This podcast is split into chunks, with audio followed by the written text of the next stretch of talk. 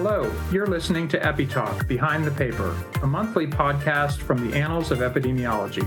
I'm Patrick Sullivan, editor in chief of the journal, and in this series, we take you behind the scenes of some of the latest epidemiologic research featured in our journal.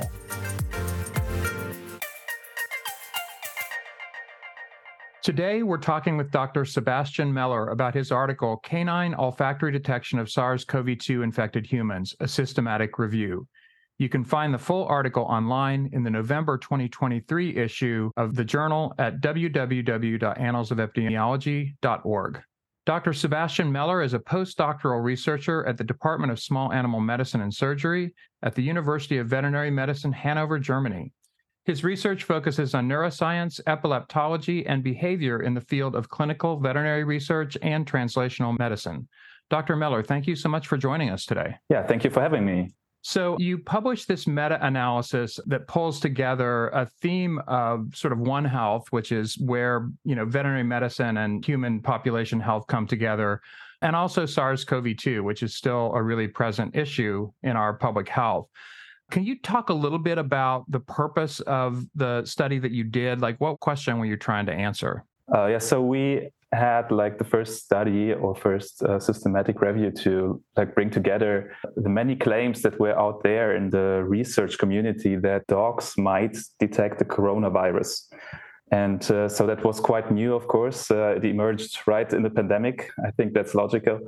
And um, so we wanted to see if the dog is really able to function as a diagnostic or as a screening tool and to see how a dog performs uh, versus like uh, established methods like PCR techniques, uh, which we consider the gold standard. Yeah, and of course we had some criteria to exclude and include uh, the studies, and we were also looking if that there are enough, uh, let's say, samples provided, so positive, PCR positive, and PCR negative samples, and then we uh, try to make a story out of it.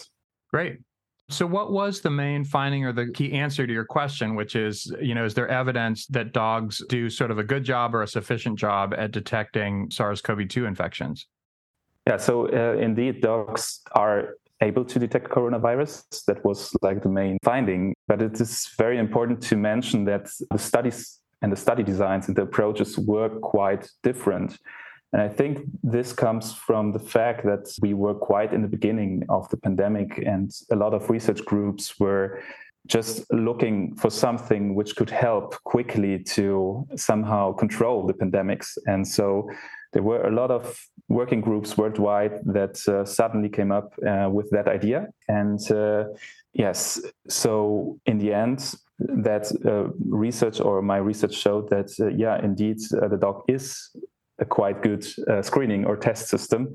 So we, we found that uh, 80% of studies showed higher sensitivity than 80%, and 90% of studies showed a specificity of higher than 90%. And even low biased studies, so uh, we had some low biased studies, they showed that, yeah, they showed a good performance of uh, over 80% sensitivity and 90% specificity too. So that was quite uh, nice to see that even the unbiased studies showed a quite good uh, performance for the dogs. Yeah, but we also realized that, as I mentioned in the beginning, we had some issues how to standardize, right? Or um, we saw that a lot of studies had a lot of standardization issues. So that's also one important finding. We need more standardization and certification processes for dogs to detect medical diseases. Two important issues that sort of came up in the article were one about bias in studies and which studies were more or less biased. How do you operationalize that? How do you decide when you're doing this analysis the bias of the studies and why is that important? Yeah, so we used one tool uh, that was the Quadas 2 tool, which is created for systematic reviews and is created for the assessment of diagnostic tests.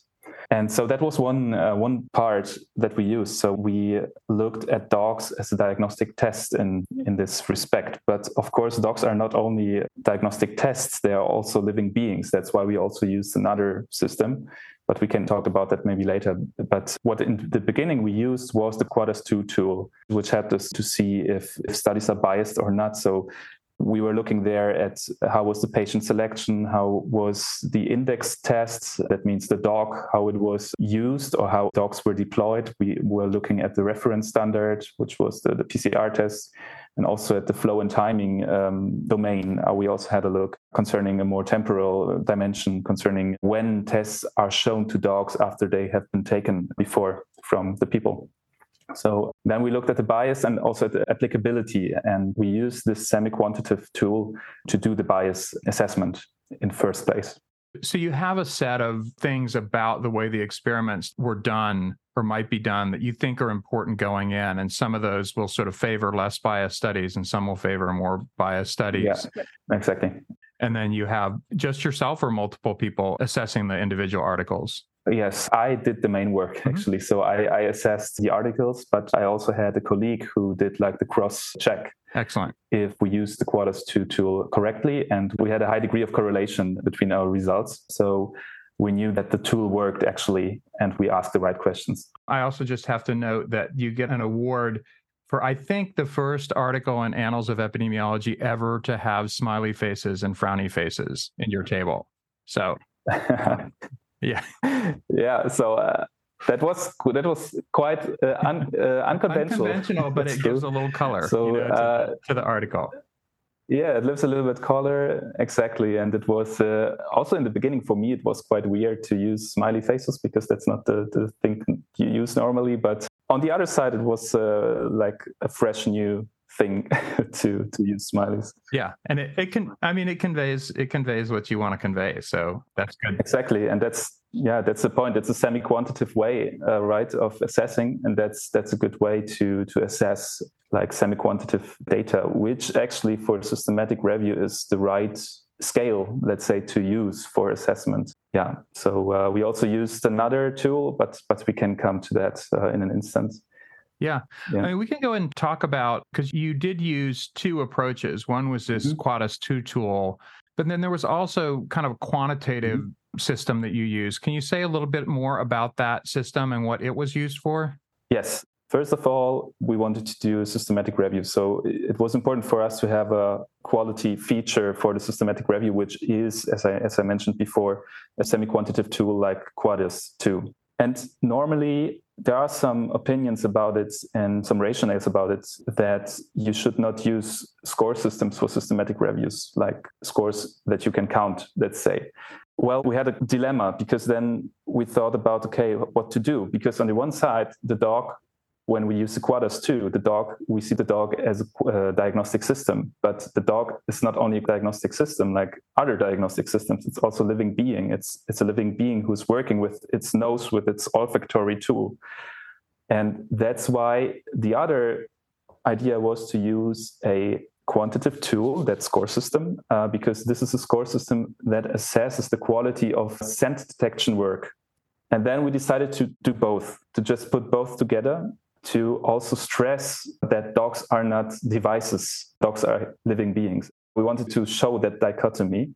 And that's why we use both tests, even if the score system is not adequate for systematic reviews.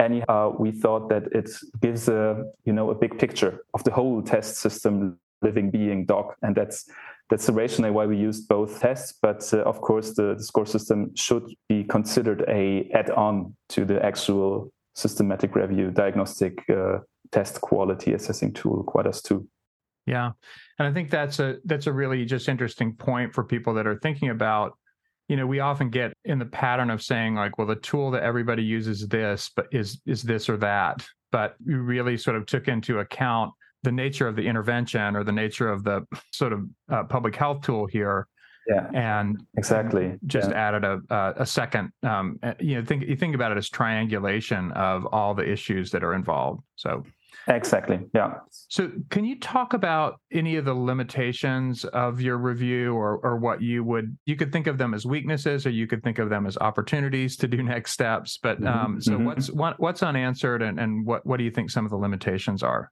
um, yeah so uh, one of the limitations i think that should be mentioned is I am also one of the researchers who did canine olfaction studies in SARS-CoV-2 uh, detection, and of course, those studies also fell into the um, the inclusion criteria.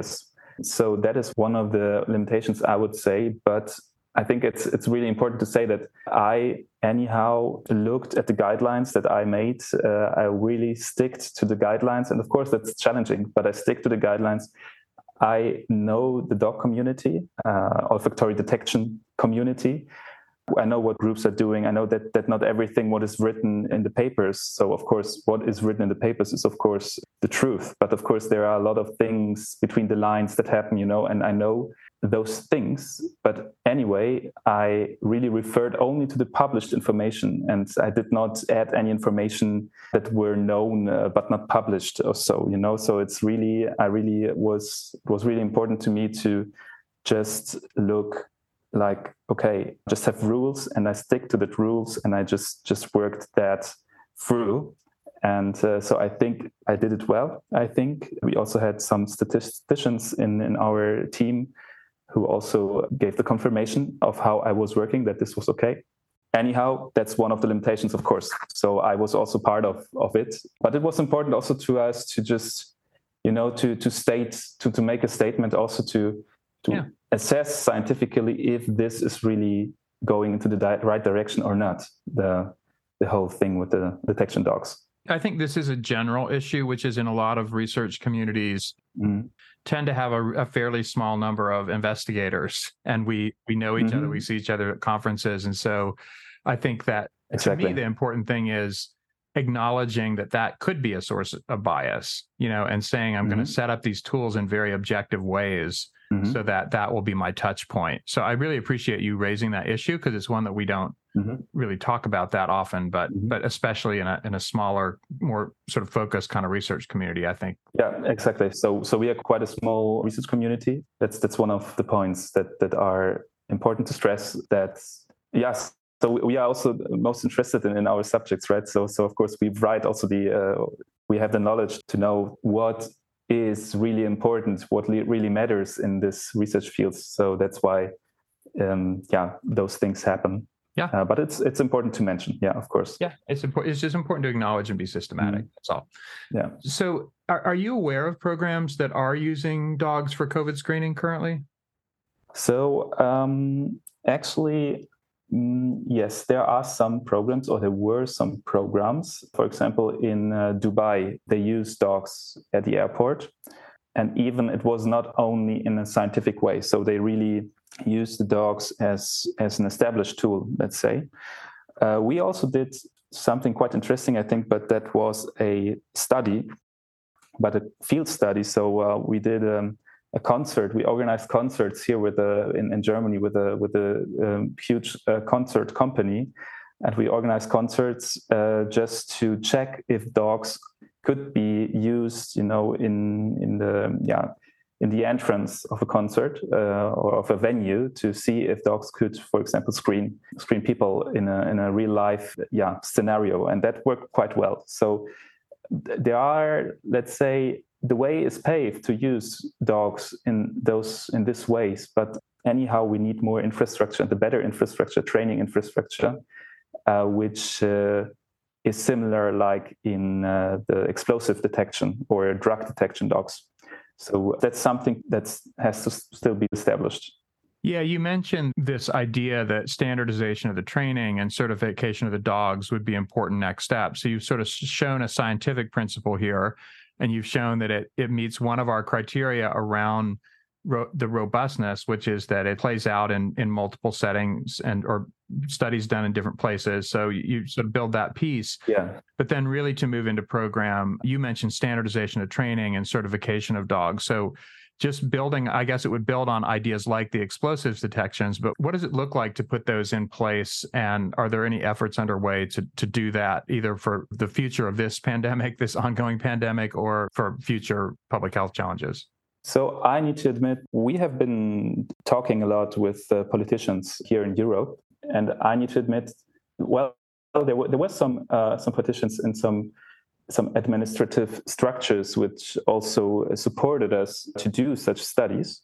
But somehow, you know, there was not a point in which there was a decision to establish this infrastructure for training, for example, of dogs, of medical detection dogs. I think it's, it's still quite a, it's difficult to say, but I think people maybe do not trust that much a dog maybe then they trust a, a, test which was artificially produced and not produced by biology you know but but by humans. So they they do trust more those things. So we don't did not have any opportunities to establish this outside let's say outside the scientific space. But anyhow anyway the scientific space is just a lot of things are happening right now, even concerning, um, for example, long COVID or post COVID syndrome. Uh, we are also doing some research and going for that, going more in this direction. Something happened in the uh, scientific space. People are quite interested. But the first goal we had, uh, this did not work out to use really dogs to help to break uh, through the infection chains of the pandemic. I mean, there there may be work that can continue to be done more on a behavioral science side, maybe about the acceptability of this, because I, I, think people don't bat an eye. I mean, I was in an airport earlier this week, and somebody came through with a dog, and like people didn't even look up from what they were reading. The dog's just checking out the bags. I mean, it's obviously for that sort of explosives purpose. Yeah. So I think trying to understand maybe through qualitative methods or through surveys, you know, what what people's concerns are. Yeah and and if it's a useful tool then i think it's a separate question to ask how we introduce it. But clearly in the case of airport safety and explosives detection and i think drug detection maybe in like customs and immigration there's accepted this is acceptable and people just sort of do their thing and the dogs do their thing and you know it's not a big deal. So it may just be a little bit of acclimation. Mm-hmm. exactly. Right. Great so I want to turn now to what we call behind the paper. And so I think when we talk to colleagues at whatever stage of career, the questions are always like, how do you come up with ideas? Like, how do you overcome the things that are challenging about doing these? And how do you work with colleagues and all those yeah. pieces that aren't part of the research question, but they're important about how we get work done. So yeah. I wonder, you sort of alluded to some of them, but you so you have this idea um, and you can get the data and it sounds like you're in a network but but what were the what was the biggest challenge just sort of in getting started? You know software people's involvement um, skepticism of colleagues like like what came up that you you sort of had to get in place before you could move ahead and do the work? Yeah so um, i think the biggest challenge for me was you know the reading of the papers but not just reading, just reading again and again and again and again and reading between the lines. Mm-hmm. And um, I really was keen on not missing any detail. And that was really, really difficult because uh, I don't know if you have ever seen a supplementary table that is so huge. So mm-hmm. if I if I have put it into the main um, uh, main manuscript, let's say, then then I think it would have exploded. But so uh, really, I I really looked at each detail, and that was actually the the the thing that was like yeah. But you did you did for transparency though then. I think the supplementary table ends up being an online yeah. appendix like so if people want to go and see that yes, yes. Um, yeah, so it did it did come in. See that yeah. Yeah i think that I, I do think sometimes figuring out in the systematic reviews that i've been involved in it's also a case that you start out with a set of things that you're interested in but for the first six or eight papers that you read you realize like oh that like that this thing is also of interest and maybe I should. So it's a little bit of an iterative process. Exactly, and then you start again to read it again, you know. But uh, at the same time, to stick to your guidelines, you know, and that's that's really a uh, yeah yeah it, it, it may may be quite uh, intense, you know. Yep uh, just to stick to your guidelines but then to realize oh there's something else which could be really important. Okay i need to i need to start again and to read it under a different light again you know? So exactly. this machinery was quite uh, yeah labor intense. Yeah. but uh, it, but but the other things around me uh, like software or uh, colleagues or something that was quite uh, so they, they, let me work. We worked together uh, and uh, we had meetings and that worked quite well. So there, there was no problem. It's great. it's just about the material itself. I have to ask, as someone who started not in research training, but in clinical training in veterinary medicine myself, and people always ask me, why did you go to veterinary school? And then and then like do epidemiology work and uh, you know people. So uh, you and you really a lot of your work is you know related to um, to dogs. So what inspired you or what was your path to sort of get in to be in a college of veterinary medicine and to do this work around you know with dogs as in terms of the direction of your research career? Yeah, so um, after or during my veterinary studies, I, I, realized that I wanted to do research. Somehow, you know, something happened in my head that I realized, okay, I am quite more interested in what what the background, what what is happening in the background, let's say. Mm-hmm. So uh, that was one way, and um, and I started with uh, preclinical studies, and then came back to the clinic, let's say, and now I'm a postdoc at the interface of clinic and basic research. So it's really an interesting field, um, especially in dogs, because dogs are a great so, so we are living with dogs together for thousands of years and they are great models for diseases for humans but not only this they are like our they, they, they, are living with us they are our family members you know and and that's really interesting to also have a look on them to, to also research them to to bring the importance of, of those living beings also more into the foreground. I can tell you something i had one inspiring meeting in my high school time. There was a uh, elderly lady that was a good friend of my father. They they had uh, they were in a group, a photography group, let's say, and that, that was their hobby. And they were, were like traveling around Europe from cities and making pictures of cultural and of historical stuff. And then they were, were meeting once a week and just discussing pictures in a group. So that was quite a very creative space. And I have been there sometimes. And as a little child, then when I grew uh, older, I, of course, was not there that much. But she asked then somehow my father, What about my exams for high school? How, how is it going? And my father told her that I also do a part of my exams in French because I lived at the French German border.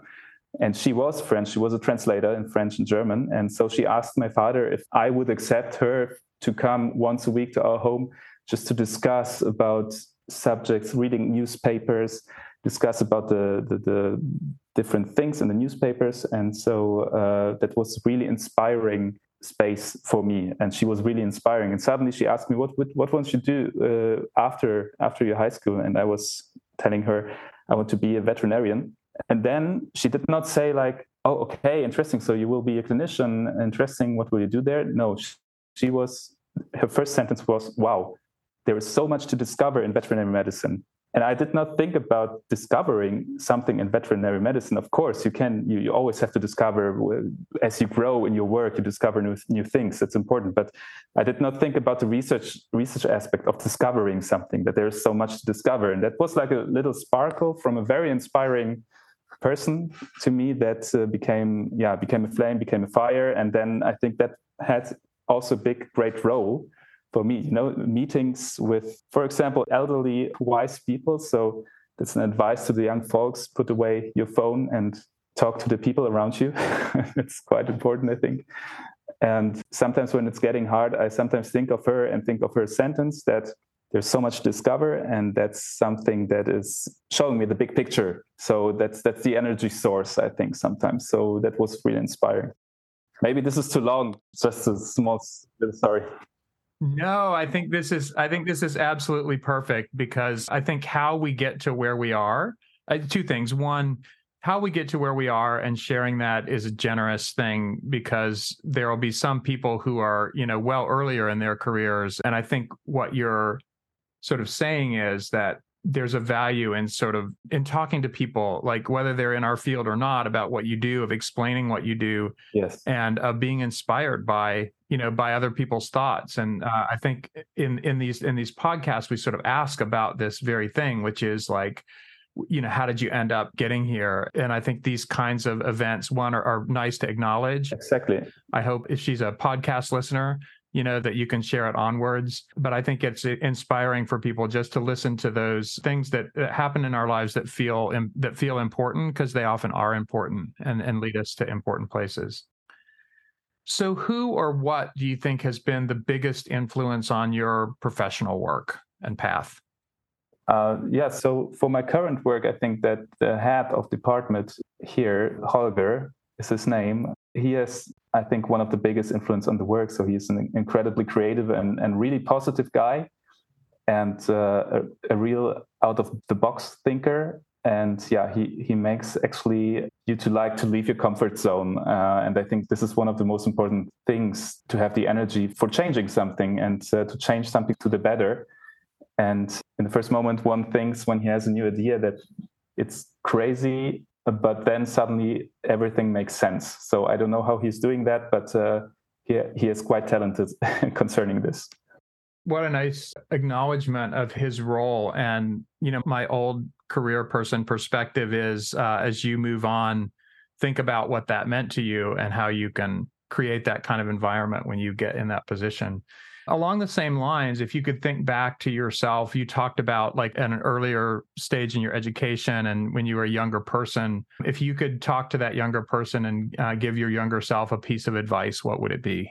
So I think, well, maybe don't worry too much. That's one uh, of an advice I would I would tell to myself. I would maybe also tell myself trust the process so whatever whatever process it is, just give it more trust. And I also think that well, I would maybe also say that if it feels not comfortable, it is the right way to investigate this feeling and not to run away from it. And I think now, right now, I am there. That uh, you know, if it if it just don't does not feel like 100% right, just don't turn away. Just investigate it. Uh, maybe there's an opportunity. You know, that's I think important advice. So that brings us to the end of our episode. We covered a very broad span of topics, and I'm so grateful for you, Dr. Meller, for joining us today. It was a real pleasure to have you, and hopefully, we'll see some more of your work in the published literature and get a chance to talk again. Thank you so much. Thank you. Uh, so it was a pleasure to me. Thank you. I'm your host, Patrick Sullivan. Thanks for tuning in to this episode, and see you next time on EpiTalk. Brought to you by Annals of Epidemiology, the official journal of the American College of Epidemiology. For a transcript of this podcast, or to read the article featured in this episode and more from the journal, you can visit us online at www.annalsofepidemiology.org.